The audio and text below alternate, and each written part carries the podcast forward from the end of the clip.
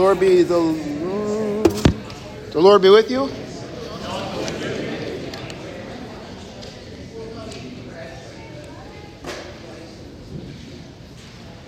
Let us pray. From our opening hymn today, Holy Spirit, power divine, cleanse this guilty heart of mine. In thy mercy, pity me. From sin's bondage, set me free. In the name of Jesus, amen. Being set free from our sin according to God's mercy is kind of our theme for uh, running through our, our readings we're going to unfold today from Luke 16. Uh, you're going to need your handout. I didn't put the, I'm going to try to cover a, bit, some big chunks of Luke 16 today. So if you don't have a Bible, uh, now I'm, I don't see any Bibles. There's not many Bibles left on the rack, but you might need a Bible. Are there some back there?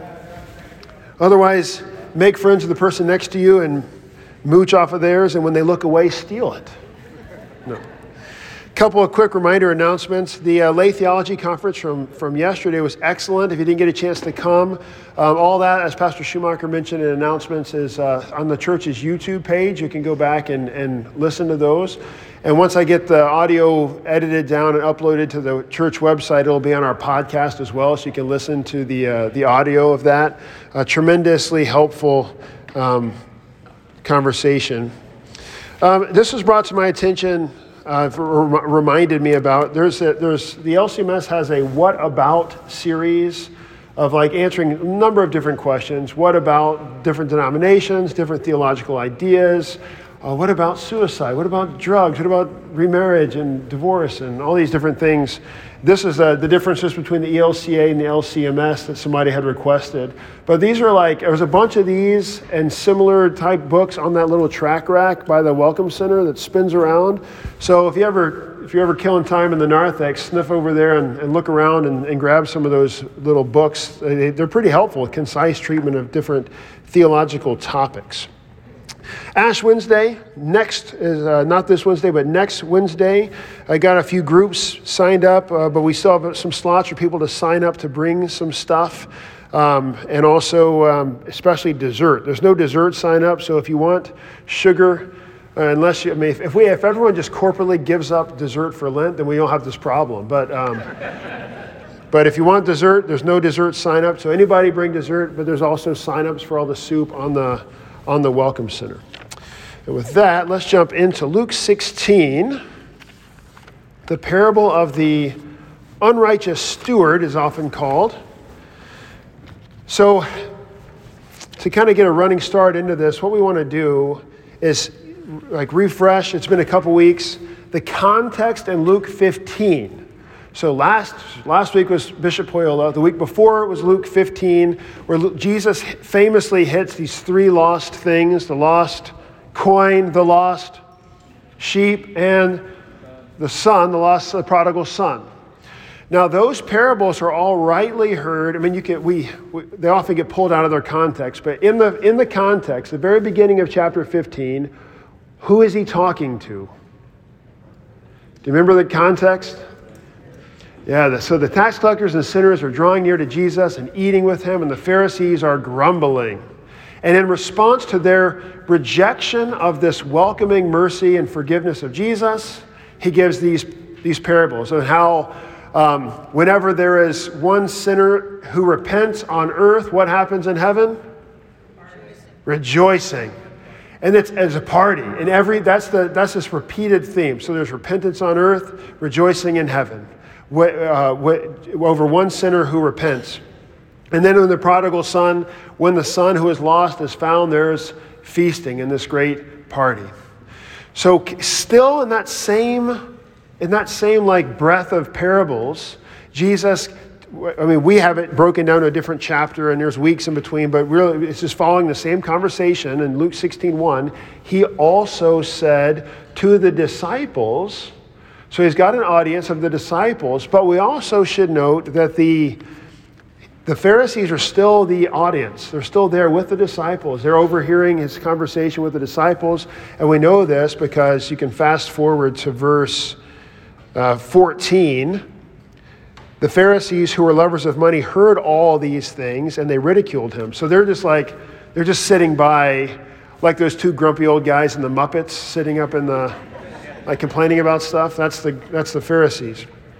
So um, I want to I want to look at parables in general for just a moment. When we hear all the parables of Jesus, the, especially the, the parable of the unrighteous steward and, and, and many like it, uh, we're often tempted to, to be hit by the parable at face value, as though the surface level reading of the text that, that gives some kind of maybe some helpful moral principles or helpful uh, ethical guidance for how to use our money. Uh, in the case of his, like maybe stewardship type parables. Um, some laws maybe on how to, how to love our neighbor better, like in the case of the, um, the Good Samaritan. So when you read the Good Samaritan, there's this, there's, there's always an easy interpretation of the parable that we can make easy applications to ourselves. And kind of a fun way to think about the parables is anytime you read a parable, whatever that initial, like easy surface level reading of the text that anyone should be able to get, that's probably wrong. And the reason is, is that in Luke 8, if we think back, Luke 8 10, Jesus had said to the, par- to the uh, it was in the middle of the parable of the sower. Remember, you got the, the seed that falls on the four different grounds. And then the, the disciples are standing there and they're like, Why are you talking in parables? And he says to the disciples, To you is given to know the mysteries of the kingdom of God, but for everybody else, it's hidden in parables. And this hiddenness, and this, the word for hiddenness, the word for secret is mysterion, the mysteries. So the, there's this mystery, this secret hiddenness that's in these parables that is given to the believers to know as a revealed mystery. And if you want to, since a lot of people got Bibles in front of them, in front of you, if you want to do some digging, uh, first, if you flip over to uh, 1 Corinthians 2.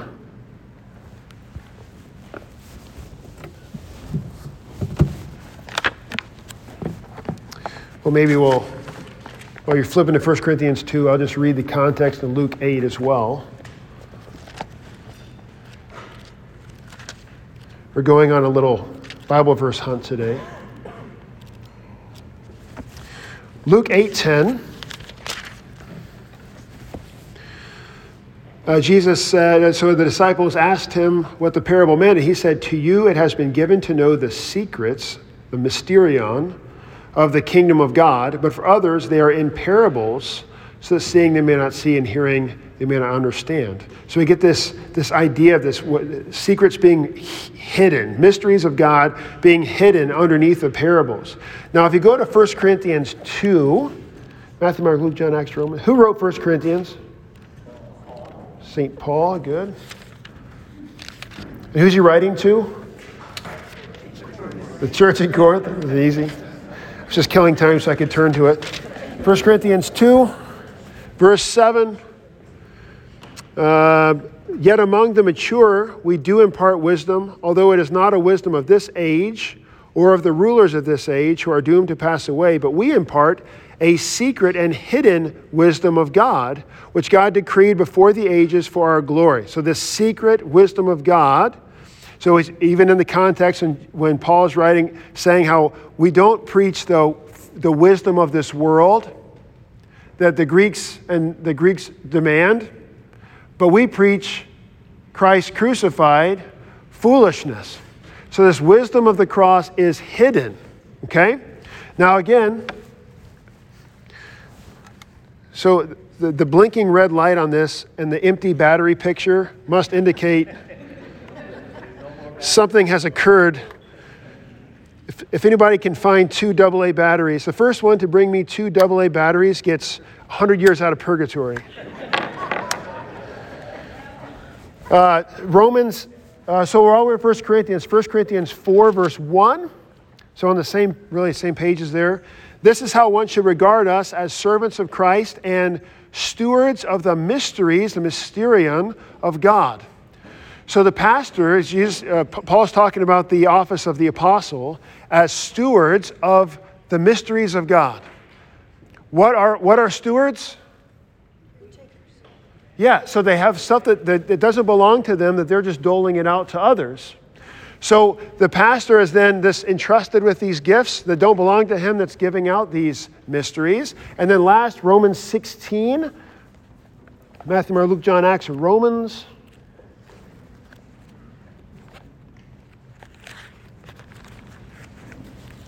Romans 16, 25. Now, to him who is able to strengthen you according to my gospel and the preaching of Jesus Christ, according to the revelation of the mystery, the mysterion, that was kept secret for long ages, but has now been disclosed, and through the prophetic writings has been made known to all nations. So this mystery, this mysterion, this when we think mystery, hiddenness, it's all it's all this concealed thing. It is actually it has been revealed. And for you and me, we know that it's revealed in the mystery of the cross itself. All right.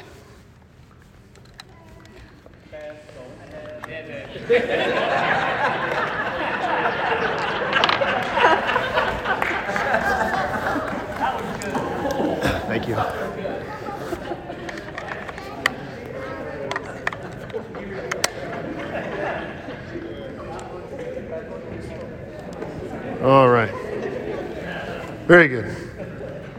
So the so God, the mystery, so the, the cross is kind of the key, the, the main interpretive thing to understanding the mystery of what's all the mystery of what's happening in the in the New Testament, the mystery of the cross. We know, like the end of the story, we know the punchline of the joke. We know that God is working through the lowliness, the weakness of the cross to bring about salvation. The power of God is, is hidden in the weakness of the cross. But if you don't have that like interpretive key, then nothing else makes sense. That and, that, and that's Jesus is talking about that even with regard to the parables.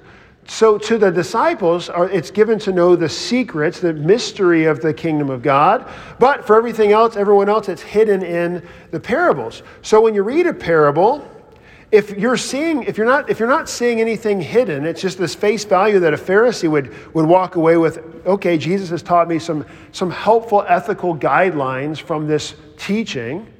Then that's the, the way the parable the, the way that the uh, pharisees would hear the parable but that's not the point. That's so helpful when we read the good samaritan and we're mindful that the Good Samaritan is there not teaching us how to love other people. I mean, that's the law teaching, and it's not, it's not wrong, it's not bad, but it's just, it's insufficient. It's not the whole point. So Jesus isn't giving the Good Samaritan to teach us how to love our neighbor, but he's giving us the Good Samaritan to teach us about himself. He's the one who's on the side of the road, dead and dying for us but also he's the one who comes and does all the saving for, the, for us who are dead and dying on the side of the road. So we're always seeing, we're always seeing the cross in these parables. Now that's so, that, with that kind of background on interpreting the parables, oh, one more thing on the parables that we've, we've talked about a, a few times. Remember that there's also this, there's always a rhetorical impact of the preaching of God's word. And today's, um, today's Old Testament lesson and the gospel reading both kind of do the same thing, where, where Jesus is like, if you, um, you're better off to cut off your hand, uh, cut off, rip out your eyes, than to sin with your hand in your eyes and end up in hell. And what, so Jesus isn't actually telling us to cut off our eye, I mean, because doing such wouldn't solve the problem, because the problem is the heart, right? But what he's getting at, this, this rhetorical impact of the gospel that hits us with the seriousness of our sin and gives us the gift of repentance. So when Jesus is giving these parables, like to the Pharisees, in hopes that he would turn them in repentance, he's hitting them like with the shock of the prodigal son. Remember, the, at the end of the prodigal son, you get the older brother who's this not rejoicing, and he's, he's obviously put out there as this rejecting, rejecting older brother. And the, the, as we read this text, it's Jesus trying to hit the Pharisees as being that guy, as being the older brother, that they would turn in repentance. So the, the parables, always remember the parables are in some way about the, about the cross. Otherwise, why is Jesus telling us about money management principles? And also, in telling the parables, Jesus isn't is not telling us about stuff, but he's actually doing stuff to us. God's word is living and active. So not just to us, but to the Pharisees. and, and the disciples, whoever's listening. Now, with all that kind of like introductory material, we'll look at verse, verse 1 of chapter 16. Uh, Jesus said to the disciples, There was a, a rich man who had a manager. So, this rich man theme was like, remember the, the previous parable, like two verses before, was the prodigal son and started the exact same way. There was a rich man. He's getting into this rich man thing. And remember also at the end, I read it a second ago, the Pharisees who were lovers of money. So whenever Jesus says, and there was a rich man, they're like, they're like, oh really? How did he become rich? Tell me, tell me about, tell me about his situation. They're identifying with this.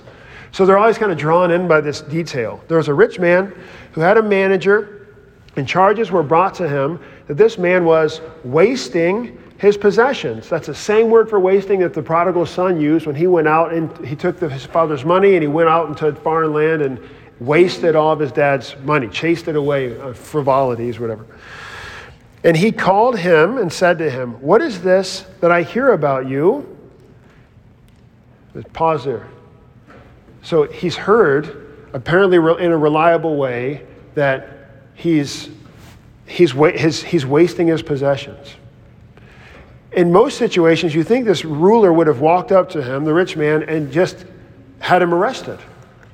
There's no conversation. Just, or have him executed. It's kind of harsh way. But he actually says, What's this I hear about you? Turn in the account of your management, for you can no longer be manager. You're fired. So he just takes his job away. But there's a conversation that seems to be somewhat peaceful. And now here's an interesting thing. It doesn't, it's not like he he, he packs up his like the way that the way people get fired today, it's a sad reality of like it's, they wait until Friday at 4:59 and they say, "Here's a box, go get your things." So there's not there's not time for you to go out and take the copier and smash it in the field or whatever you might be motivated to do on your way out, right? That's why they have you escorted off the premises by a police officer at 4:59 on your last day, right? That's not what happens here because he's got time for some reason. And that's really a, a, the main theme that's, that's in this parable. So the manager says to himself, What shall I do? Since my master is, is taking the management away from me. I am not strong enough to dig, and I am ashamed to beg. There's this theme of, of death. Remember the prodigal son, he was finally brought down to nothing. He was in the pigs, he was in the pig pen wishing he could eat the pods. He is, he's at his nothing point. The, the lost sheep. A sheep that's lost and away from the shepherd is a dead sheep. The coin, a coin that is, that is lost has no value because the coin only, it only has value if you're using it. But if, if you lost it, it's lost all of its value. So it's this theme of something that is, has been brought to its, its death at its low point. I'm, I'm I've got nothing. I've decided what to do so that when I am removed from management, people may receive me into their houses. He's got time to, to do some damage on the way out of the office. So, summoning his master's debtors one by one, he said to the first, How much do you owe my master? He said, A hundred measures of oil. Now, the word for measures there, the Greek, um, the different commentators, commentaries are pretty clear that this is between eight and 900 gallons of oil. So a lot.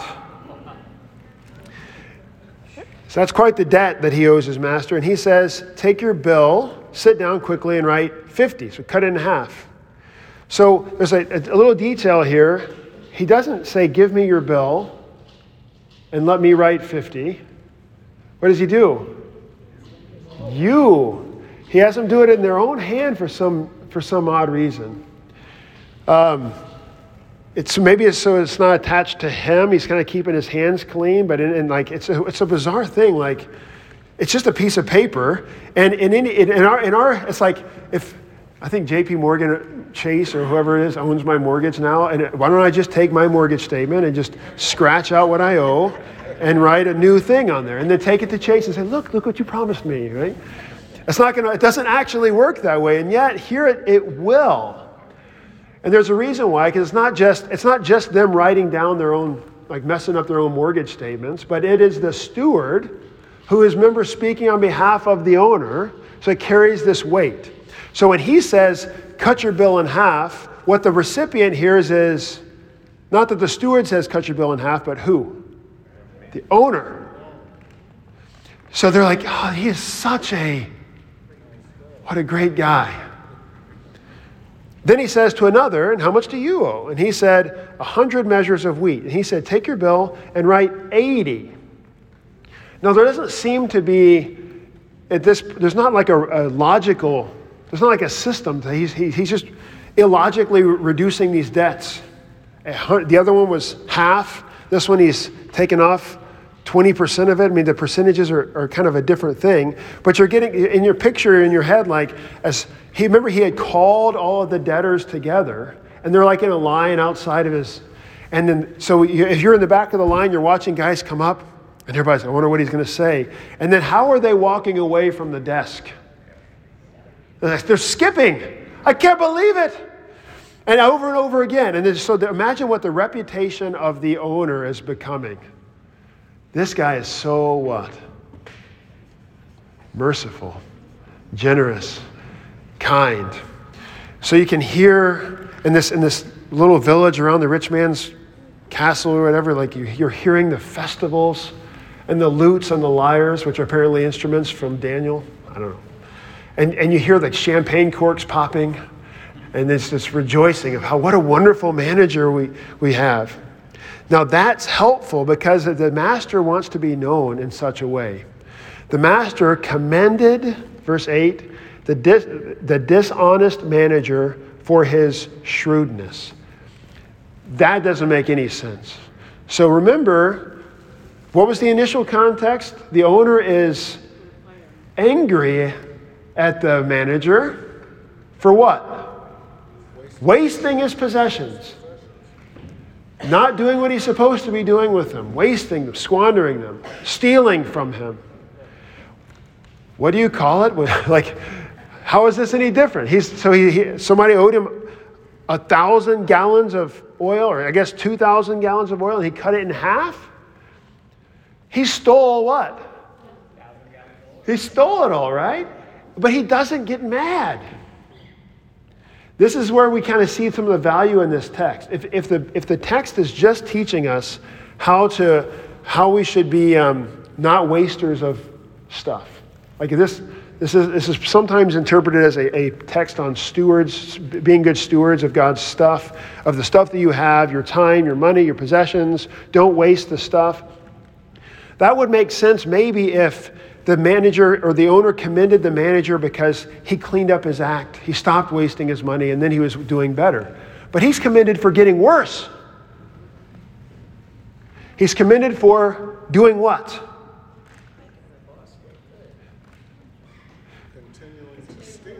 so not stealing. Being so, so shrewdness is commended, but what so what he's done is he's forgiven, he's forgiven debts. He's forgiven what, is, what was owed mercy. And that's the reputation that the owner wants. And that's the, and that's the reputation that the owner is like, well, you're, you're pretty, that was a pretty smart move because you know how much I want to be known as, as a merciful master. And he's not going to he's not going to go back on that word. He could. I mean, he certainly would have all the legal. It was not. How can this hold up in court? You wrote on your own bill, but he says, nope. I'm, I want to be known for my mercy. He commends the dishonest manager for his shrewdness. Just a second, Dennis, let me, lose my train of thought here. So the master commended the dishonest manager for his shrewdness. Now, that word for shrewdness happens to be the same word that's often translated as wise. So remember the wise and foolish virgins on the, on the final judgment parables? Uh, the, so you got the five foolish virgins and the five wise, and the five wise had enough lamp oil, right? That's the same word. The shrewdness is the same wisdom. Also, the guy who builds his house on the rock, it's like the, little, the, the three little pigs um, parallel. The guy who builds his house on the sand or out of straw, those things fall apart. But the, but the, house, the guy who builds his house on the rock stands because he is wise. That's this wisdom there. And also the wisdom that Solomon himself prayed for in 1 Corinthians or 1 Kings 3. So it's this, it's a, there's a wisdom, not just this shrewdness and cleverness, but this wisdom. So the wisdom is this passing over, sharing this mercy that, is, that has been shown to him. So he wasn't, he wasn't arrested right away, but he's given this time to actually then go and be merciful all the more for the guy who wants to be known according to mercy. We can see in this, oh, the, uh, to, to, well, first, Dennis, before I go on.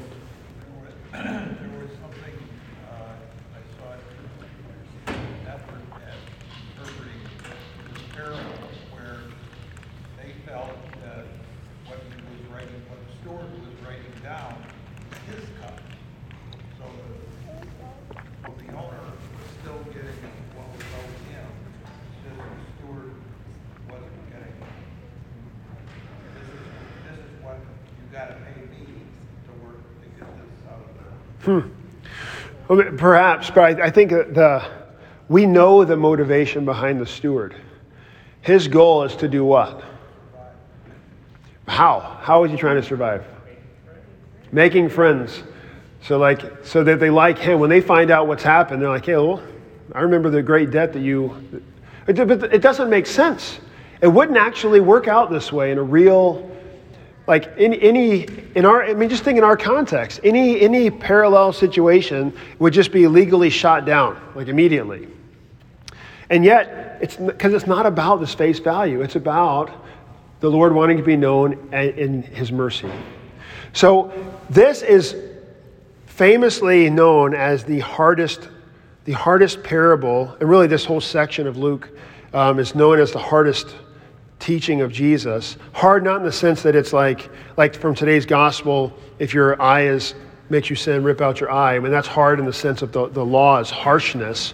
This is hard in the sense of kind of scratching your head and trying to figure out what Jesus is getting at.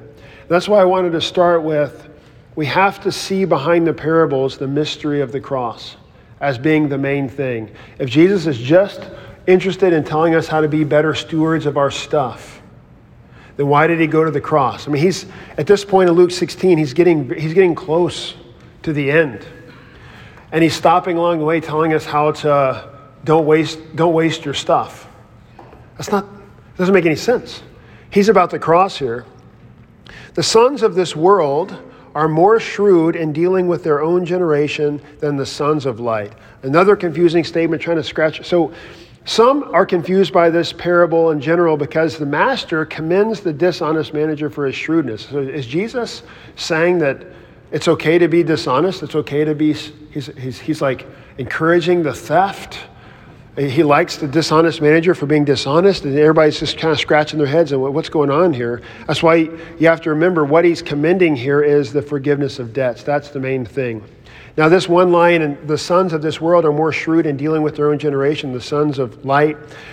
The best interpretation I've, I saw on this was this focus of the sons of light aren't as, aren't as good as at trying to manipulate people in this, in our, in this world, in, the, in our own generation, because we actually have in mind, we should have in mind this eternal perspective.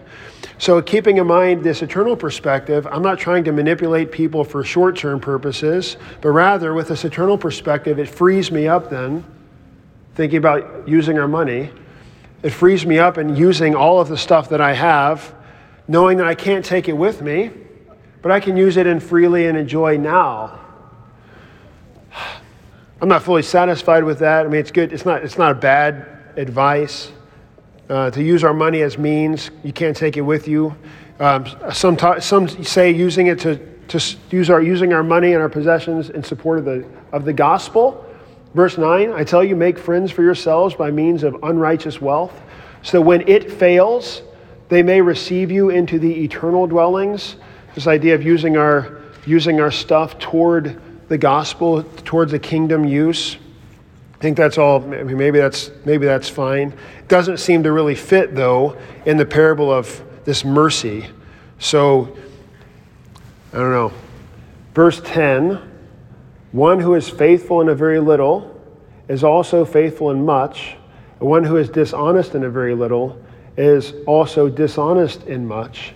If then you have not been faithful in the unrighteous wealth, who will entrust to you the true riches? And if you have not been faithful in that which is another's, who will give you that which is your own? So, in the parable, in the context of the parable, what does it mean to be faithful with the true riches? What is he commended for? Not just shrewd, so he's commended for being shrewd for what he did. So the goal, the, the goal isn't shrewdness. I, I would, I mean, I, that's where I'm currently arguing, I guess. The goal isn't just a generic shrewdness, but he's commended for being shrewd because of what he did, which is the forgiveness of debts, this mercy. So to be, to be a good steward of the true riches, we have to identify what the true riches are. What are the true riches? Eternal life, salvation, receiving this abundant mercy from our Lord. So then, how are we faithful with it? Giving it out to others. We dole out the wealth of our master. So, what is, what's the wealth that we're giving away? It's not, it doesn't have a dollar sign on it because it's not about a dollar sign. What's it about? You're helping them know what the kingdom of God is by giving them the gospel. Well, so that so that maybe in one way, we ta- telling people about Jesus, preaching the gospel in a sense. I think maybe that's that's certainly there, but for if if the if the great riches that I've received is actually having my debt forgiven, then what is what is it being passed to me to do to others?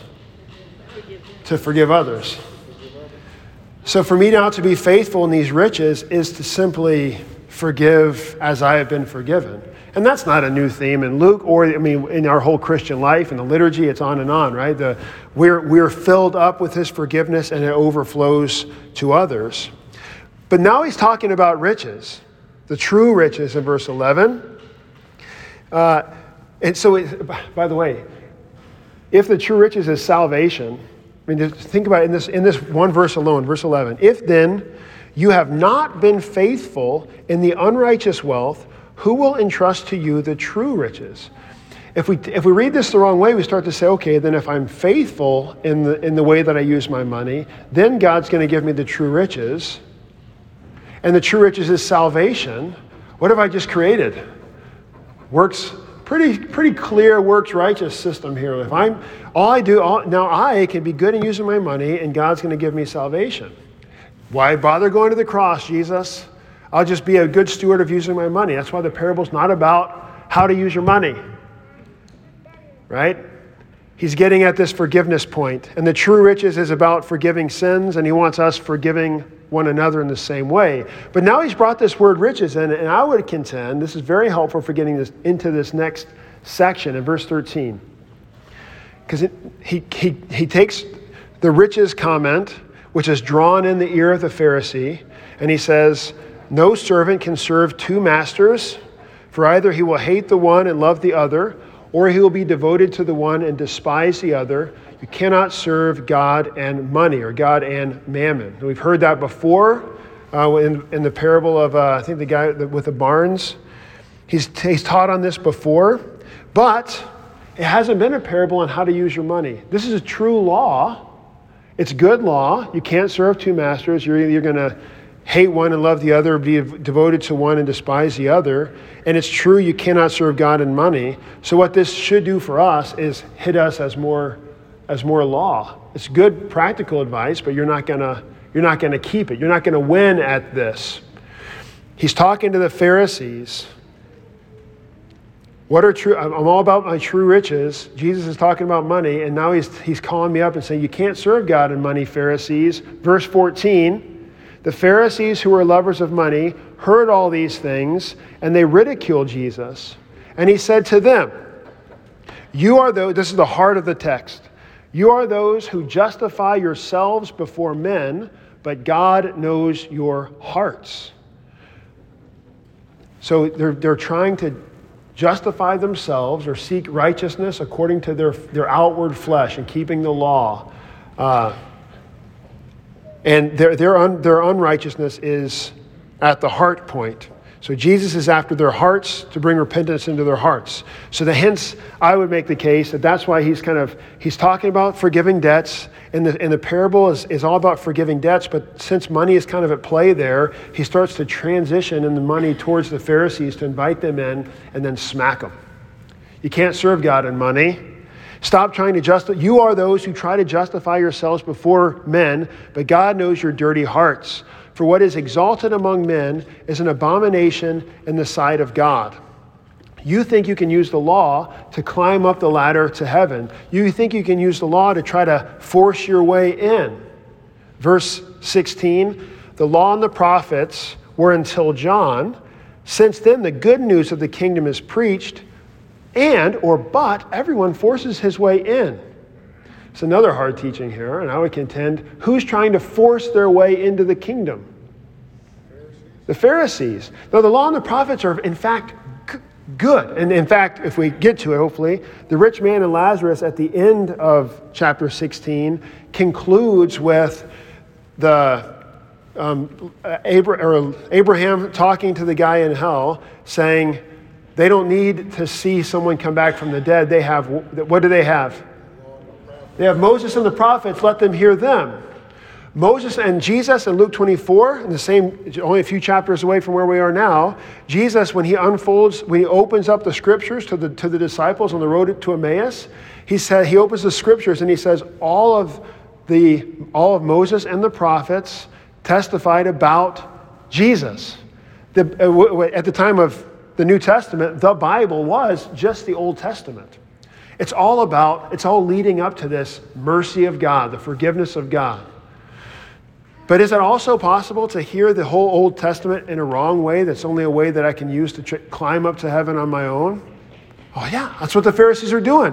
And, here's, and this, is the, this is the problem.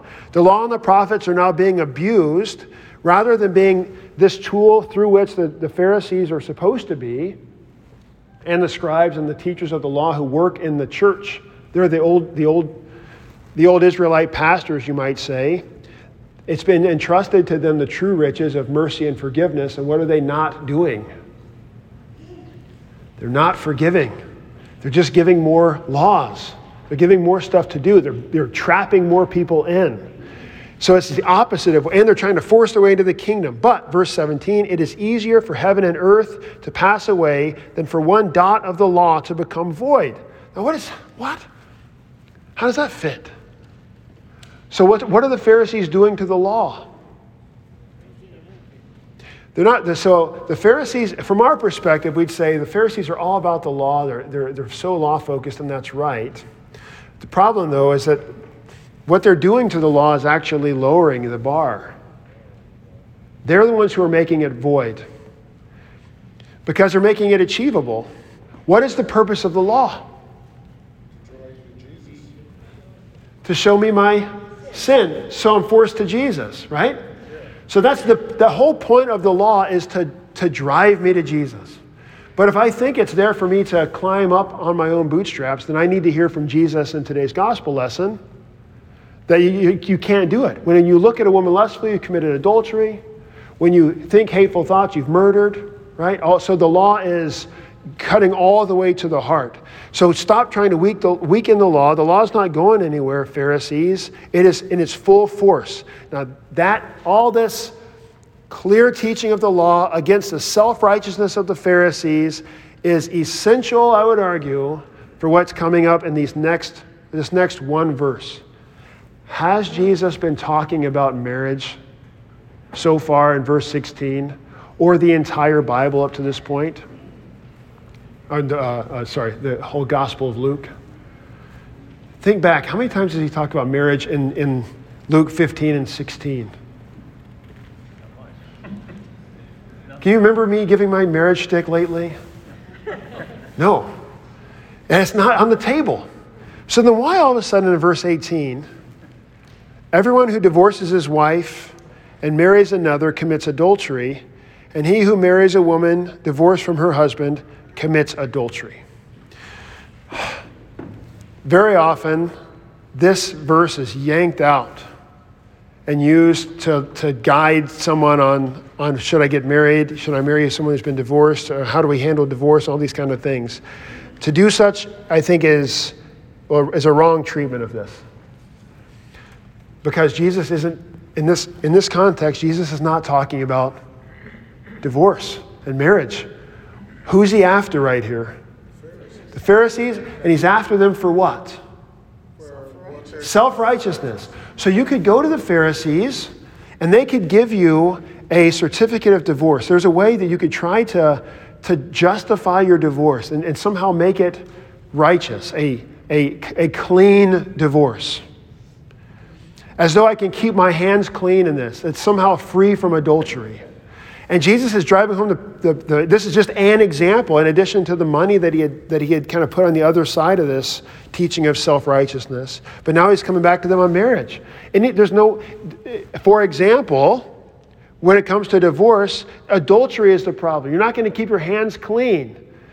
You guys are trying to give away certificates of divorce to try to make a righteous or okay or approved divorce, and you can't do it. Everyone who marries a woman divorced from her husband commits adultery. So there's, there's, no way to get, there's no way to be clean on this. There's going to be adultery all over the place. Isn't that what the Pharisees are using since they said to Jesus that Moses gave us a certificate? Now we're talking about the law and Moses again, and this is what they were trying to use, telling Jesus that Moses gave us a certificate exactly, and I think that's. our wife away. So I think that's a parallel to this in Matthew. Even today, in today's gospel reading, Jesus, Jesus echoes this. Remember, uh, whoever looks at, a woman, looks at a woman with lustful intent commits adultery in his heart. Whoever divorces, or um, is it marries someone who's been divorced, commits adultery. So this, the law is comprehensively condemning. There's no, there's no way to keep your hands clean. That's the case I would make here regarding how Jesus is teaching on divorce. And he's not giving us a, a way of thinking about divorce and remarriage on, its, on the face of this. So the church has handled this in diverse, diverse uh, lots of different ways in the last 1500 years or so.